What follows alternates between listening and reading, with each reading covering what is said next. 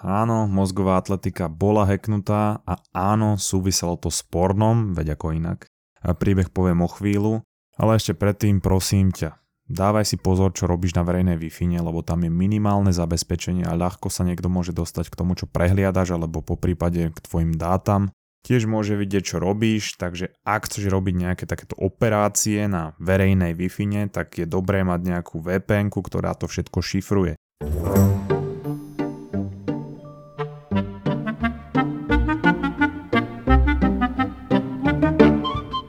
Takže samozrejme, že dnes bude príbeh aj o tom, ako sme boli hacknutí, ale chcem rozprávať aj o tom, ako funguje náš mozog, prečo sme tak ľahko manipulovateľní a ako sa vyhýbať manipulácii a dezinformáciám.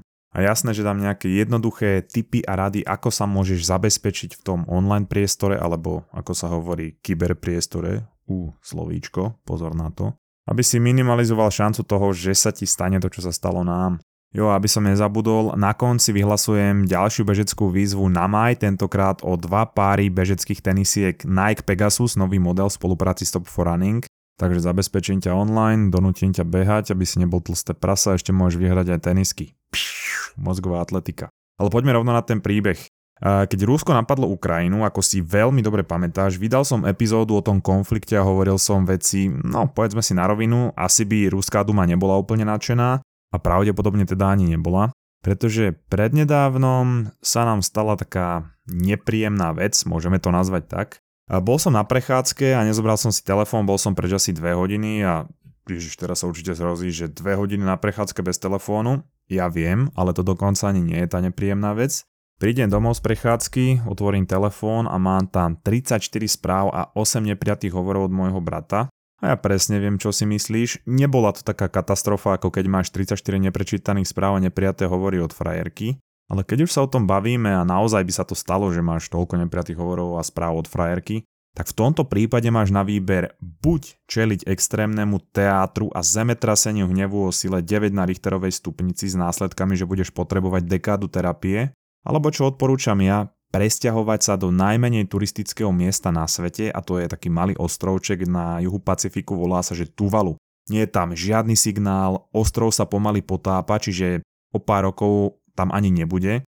Žije tam niekoľko tisíc obyvateľov a polka toho ostrova je len pristávacia dráha a lietadla, ktoré tam lietajú, sú väčšinou ľudia s humanitárnou pomocou. Takže pre teba to je win-win, pretože ten ostrov je taký raj uprostred Pacifiku.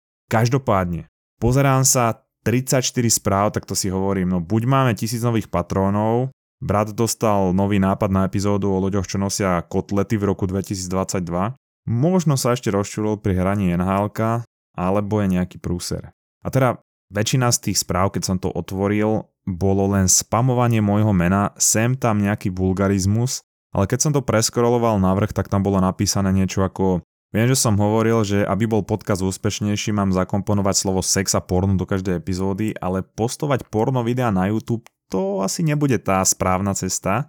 A teraz ja, že zmetenie, stres, panika, no a už mi bolo jasné, o čo tam pôjde. V jednoduchosti povedané, niekto nám hackol YouTube účet a postol z neho tri čudné porno videá. Bol tam iba obrázok holej ženy a znelo to ako Google prekladač a nahovorené nejaké také, ja neviem, sexuálne scénáre alebo čo to bolo.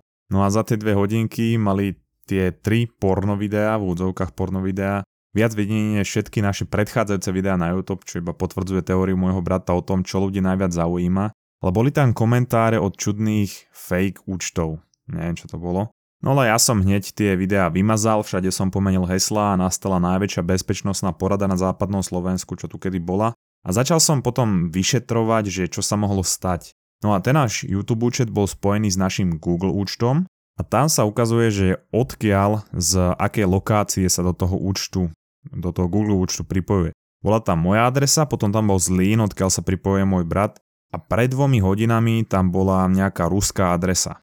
Hovorím si, že no, tak môže to byť aj náhoda, ale aj nemusí, pretože v tom čase veľa slovenských webov, ktoré vyjadrili podporu Ukrajine, boli pod hackerskými útokmi ale premýšľal som tak, že neboli tam tie videá dlho, vymazal som ich, nenapáchalo to až toľko škody.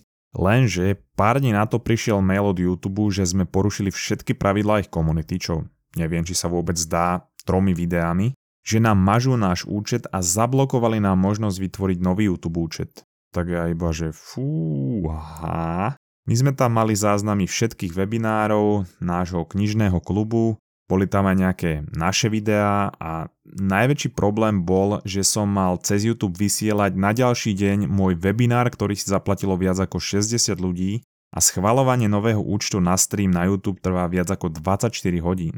Skoro som dostal prudkú hnáčku a potom som musel hľadať novú platformu, písať YouTube, samozrejme medzi tým sa znova snažil niekto pripájať do nášho účtu.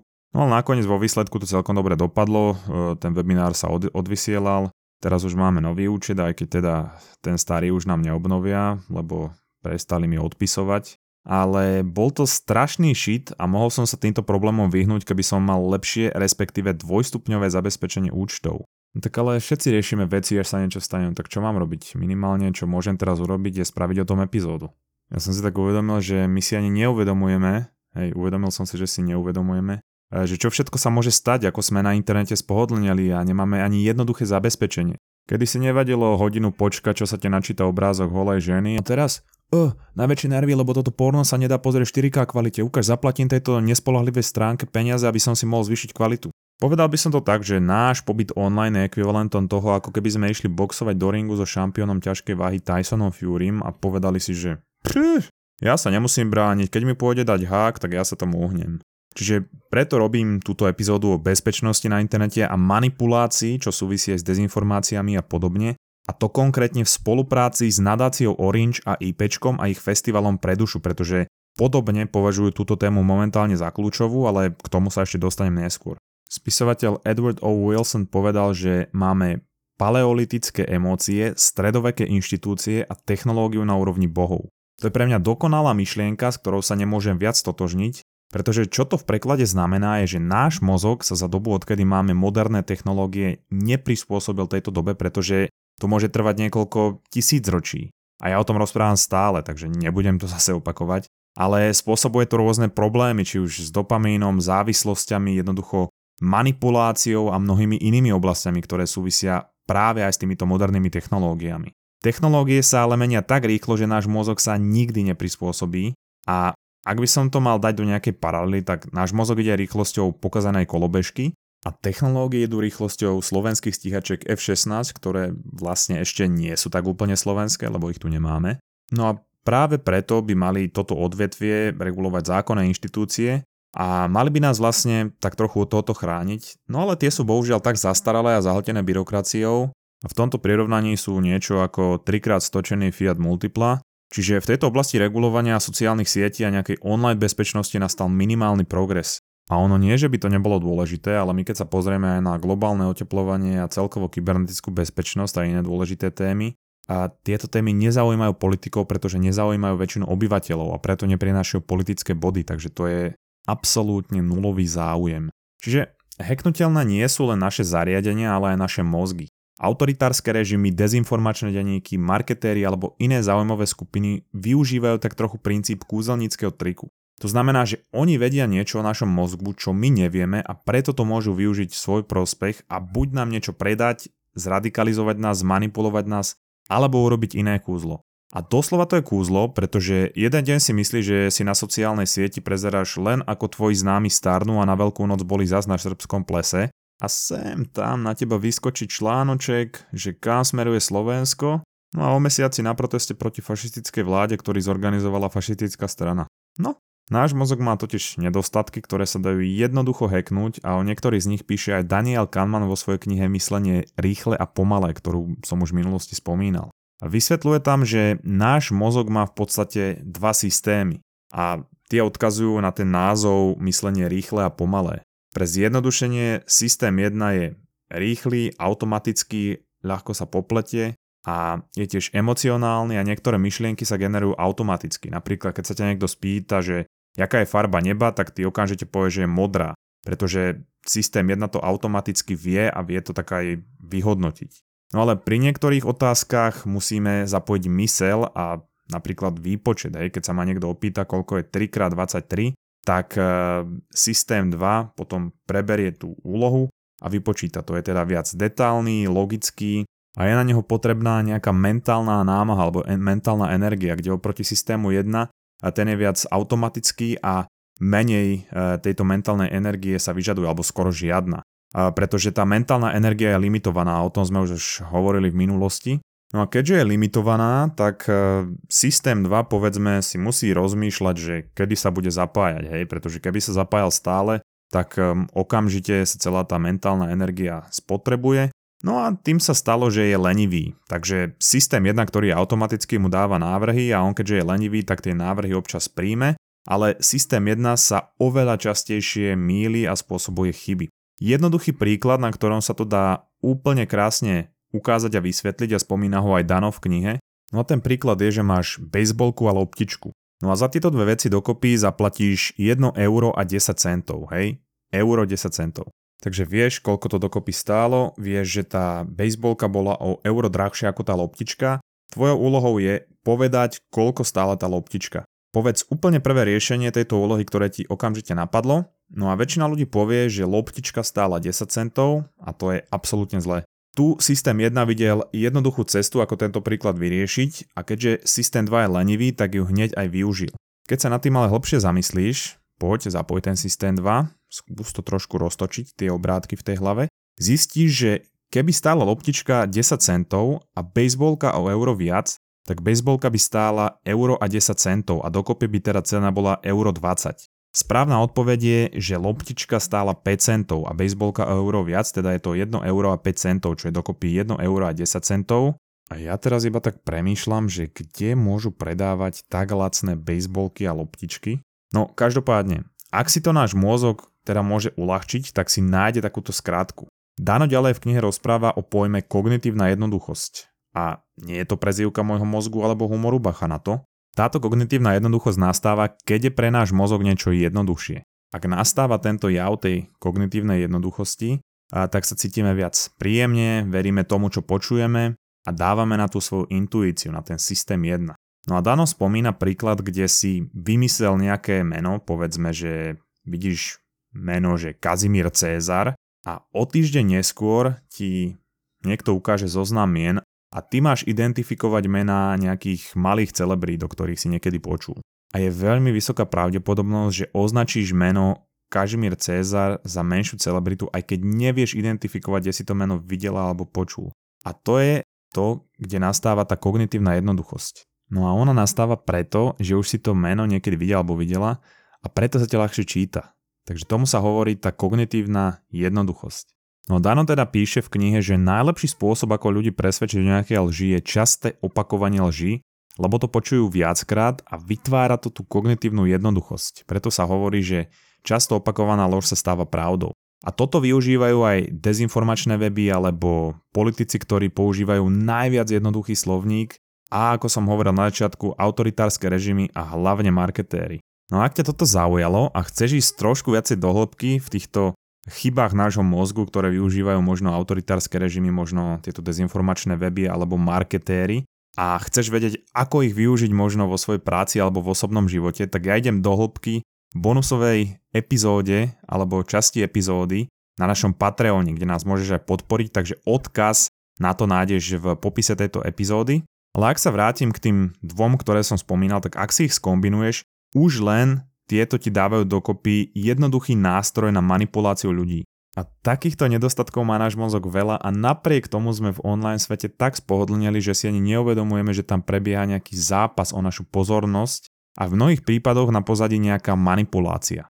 My keby sme boli v nejakom cudzom meste a nejaký lokál nám povie, že hej, pst, vieš čo, tu je strašne veľká kriminalita, Prebiehajú tu rôzne podvody, manipulácie, niektorí ľudia sa ťa to budú snažiť okradnúť alebo ťa nejako zneužiť alebo zmanipulovať, tak samozrejme, že by si si dával pozor v takomto meste. Ale my sme tak spohodlnili, že keď prídeme na internet, tak sa tam správame ako keby sme v tom meste, ktoré som spomínal, išli do reštaurácie a nechali všetky svoje osobné veci na stole, keď ideme na vecko, alebo dali všetky osobné údaje náhodnému okoloidujúcemu, ktorý nám tvrdí, že nám poskytne perfektné služby potom každému povieme, v ktorom hoteli a v ktorej izbe bývame a kedy v nej budeme, kedy v nej nebudeme. Keď nás o polnoci pochybný týpek tmavé uličke láka do svojho bytu, lebo tam bude v údzovkách party, tak my si iba povieme Čo, najlepší nápad, let's go! Takže to len tak pre takú ilustráciu. A dám niečo z praxe. Tristan Harris, ktorý je spoluzakladateľ a prezident Centra pre ľudské technológie, spomína prípad, kedy sa zistilo, že top 15 kresťanských stránok na Facebooku bolo založených a je ovládaných trolými farmami. No a z toho 85% ľudí, ktorým sa ukazuje ten obsah týchto kresťanských stránok, ani neklikli na to tlačidlo sledovať, pretože stačí, aby im niekto poslal pozvánku a Facebook optimalizuje pre rast, tak testuje a ukazuje nejaké príspevky z tých stránok v tom ich feede a ak tí ľudia na ten článok alebo na ten obrázok klikli alebo na to nejako reagovali, tak automaticky potom už sledovali tú stránku. Čiže 85% ľudí je tam takých, ktorí si vedome tú stránku nevybrali. No a teraz povedzme, že tá stránka postuje samozrejme nejaké kresťanské príspevky, ale sem tam môže zverejniť príspevok, ktorý mierne radikalizuje ľudí proti buď svojej vláde alebo nejakej inej skupine ľudí, záleží aké má tá trolia farma úmysly. A tie náznaky sú tak mierne, že pri jednom príspevku si to ani nemusíš všimnúť, alebo povieš si, že však čo. No a najhoršie alebo najnebezpečnejšie na týchto kresťanských stránkach operovaných trolými farmami je to, že Súčasťou náboženstva je vyslovene to, že nemôžeš spochybňovať jeho autoritu a preto ľudia nenapadne spochybňovať to, čo vidia, že zverejňuje nejaká kresťanská stránka. No a takto nejako sa dá napríklad hacknúť náš mozog a to je iba jeden z mála jednoduchých spôsobov. A potom sú tu situácie, kedy sa dajú hacknúť aj naše zariadenia. A absolútne si nehovor, že tebe sa to nemôže stať, že si nikomu nič nespravil alebo nespravila, pretože sa to môže stať každému. Oni nemajú nič proti tebe alebo proti tvojej rodine. Oni len našli nejakú chybu v softvéri, teda vo väčšine prípadov to tak je, ktorý používaš, alebo využili tvoju hlúposť. Pst, ako využili tú moju. Pretože niečo podobné sa stalo Lexovi Friedmanovi, ktorý má jeden z najväčších a najznámejších podcastov, určite poznáš eh, Lex Friedman podcast. A on využíval nejaký cloud a hackeri v ňom našli chybu a dostali sa do jeho cloudu. Zakodovali mu všetky dáta a on tam mal videa podcastov, nahrávky, fotky, všetko možné. A potom mu iba prišla správa, kde mu oznámili, že hej, že názdar, našli sme chybu v tvojom softvéri a zakodovali sme ti dáta. A hneď pod tým bol ďalší odstavec a tam bol nadpis, že pýtaš sa prečo práve ty, že nie je to nič osobné, nepoznáme ťa, ale iba sme využili chybu v softvéri a ak chceš dáta odkodovať, pošli takúto čiastku bitcoinu na nejakú peňaženku a my ti to odkódujeme. No tomuto hacknutiu sa hovorí ransomware. Dostane sa ti do softvéru alebo počítača, zamedzí ti prístup tvojim dátam a ty musíš zaplatiť, aby si ich dostal späť. A môže sa stať, že sa dostanú do tvojho cloudu alebo telefónu a máš tam nejaké veľmi pikantné fotečky, čo už je dnes úplne bežné, že však poznáš. a za to požaduje nejaké peniaze, lebo to zverejnia možno v tvojom zamestnaní alebo ja neviem v škole alebo v nejakom okruhu, kde to nechce zverejniť, veď je to úplne jasné.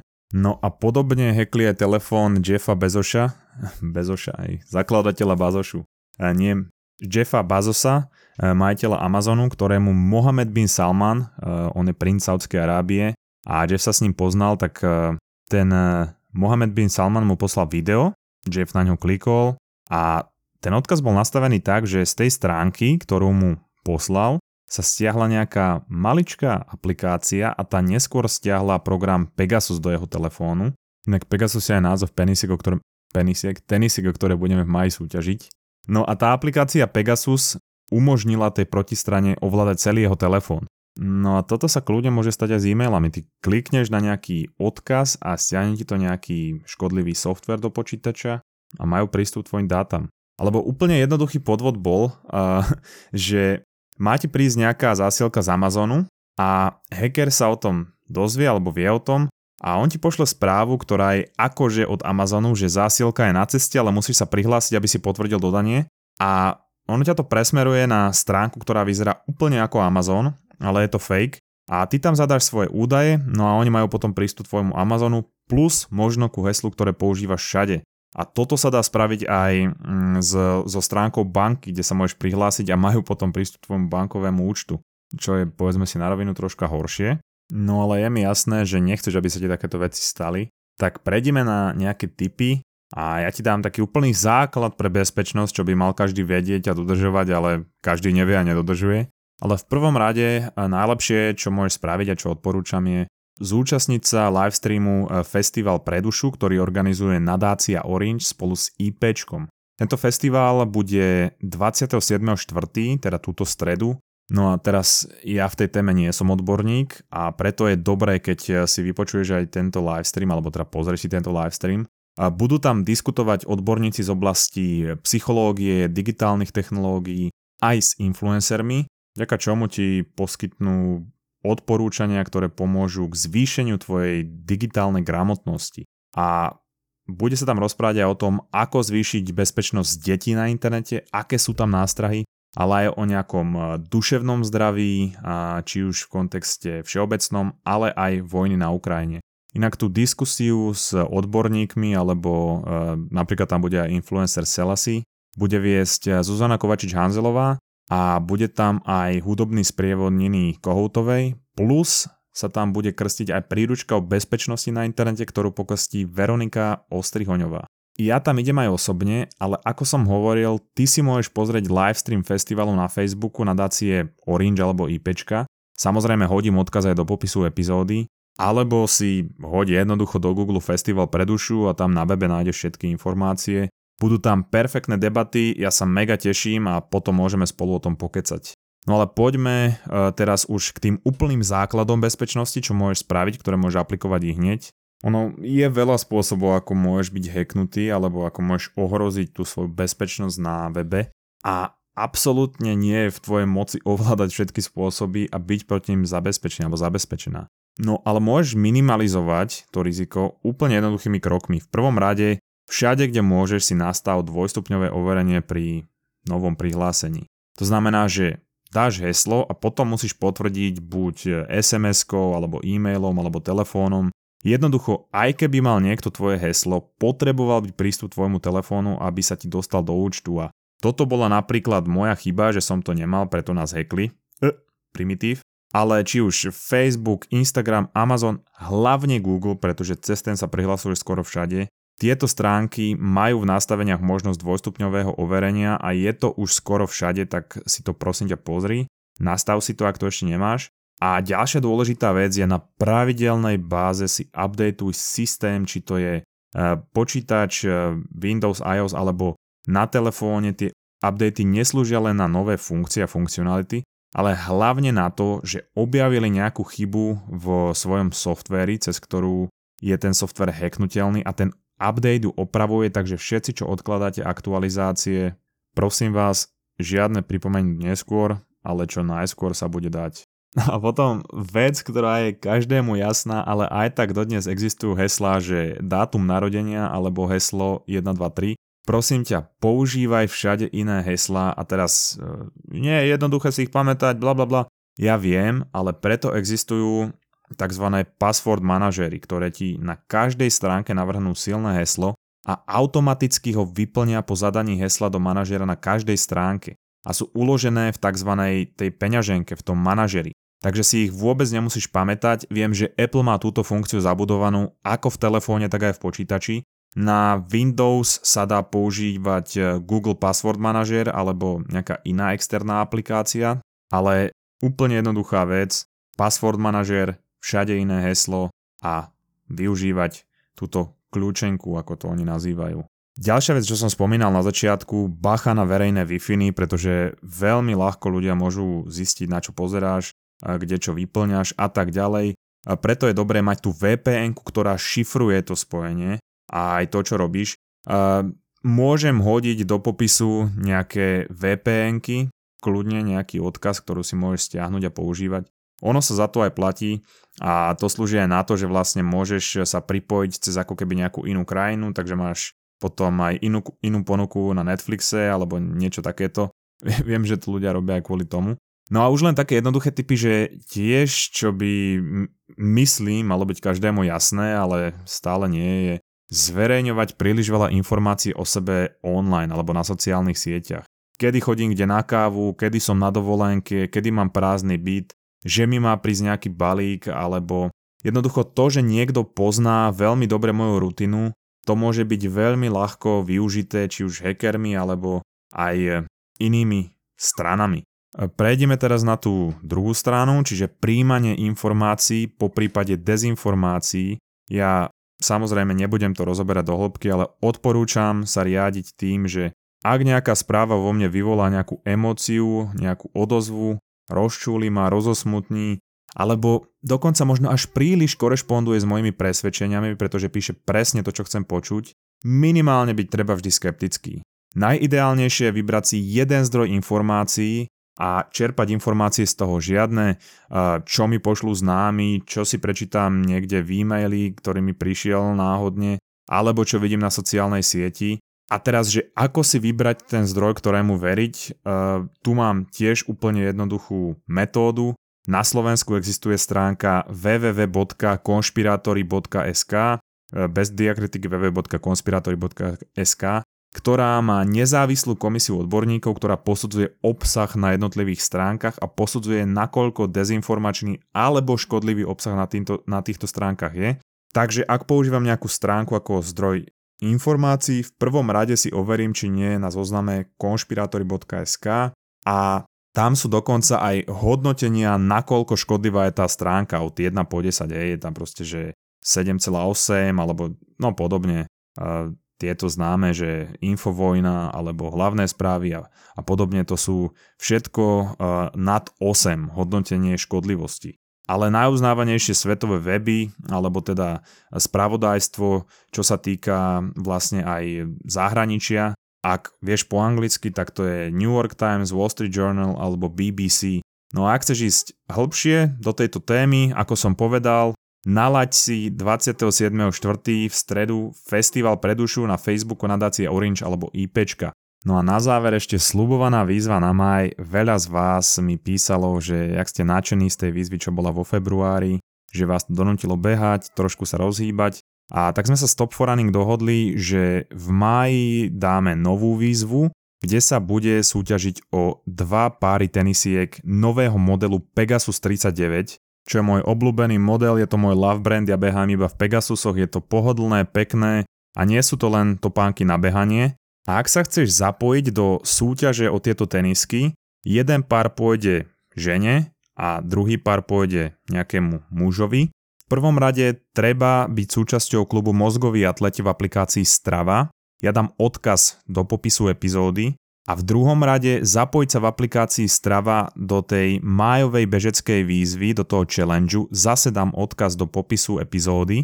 Ja potom budem vidieť, kto z klubu Mozgoví atleti koľko nabehal v tom challenge. Takže v prvom rade byť súčasťou klubu Mozgoví atleti v Strave a v druhom rade zapojiť sa do toho májového challengeu, na ktorý dám odkaz takisto do popisu epizódy.